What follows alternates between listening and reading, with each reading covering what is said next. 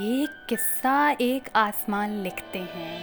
एक किस्सा, एक आसमान लिखते हैं। आज कुछ रुबाइयों को समेट कर उन पौधों को सींचने चलते हैं। अनुराग से भरकर उन्हें आलिंगन करते हैं, आज श्रृंगार करते हैं बाग में खिले फूलों का। टहनियों से लताएँ लपेट कर अलके इनकी उलझा देते हैं। एक मुट्ठी माटी माटी में बीज लगाकर एक नई दुनिया सजाते हैं।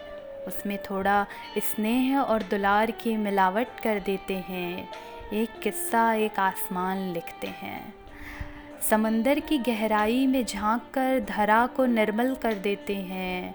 चलो आज इन लहरों से खुशियाँ उधार लेकर पेड़ पौधों में बांट देते हैं। गिलहरियाँ जो मेरे बाग में हर रोज़ आती हैं, गुलाब के फूलों से गुफ्तगु करने, आज इनकी मैत्री में थोड़ा सा इत्र घोल देते हैं। मेरे बाग में हर सिंगार और गुलमोहर के पौधों को आमंत्रित करते हैं। अपने बाग में एक पौधा मुस्कुराहट का लगाते हैं। अपने लिए पुनीत सांसों और हवाओं का इंतज़ाम करते हैं। एक किस्सा एक आसमान लिखते हैं। एक किस्सा, एक आसमान लिखते हैं। आज कुछ रुबाइयों को समेट कर उन पौधों को सींचने चलते हैं।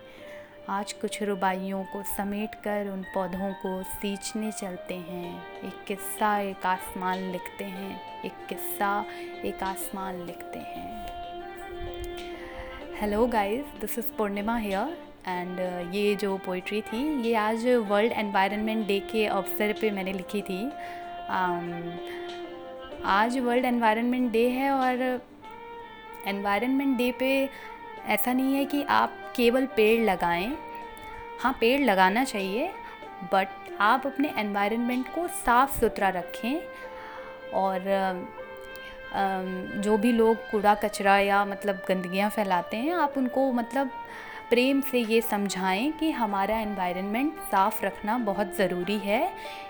क्योंकि अभी कोविड के टाइम पे आप सबने देखा होगा कि ऑक्सीजन की कितनी प्रॉब्लम हुई और अगर हमने शायद कभी प्रकृति के साथ इतनी छेड़छाड़ नहीं की होती तो प्रकृति हमारे साथ छेड़छाड़ नहीं करती और हम मजबूर ना होते ऐसे घर में रहने के लिए। तो प्रेम से प्रेम बांटिए और वर्ल्ड एनवायरनमेंट डे की बहुत बहुत शुभकामनाएँ आप सभी को। Thank you.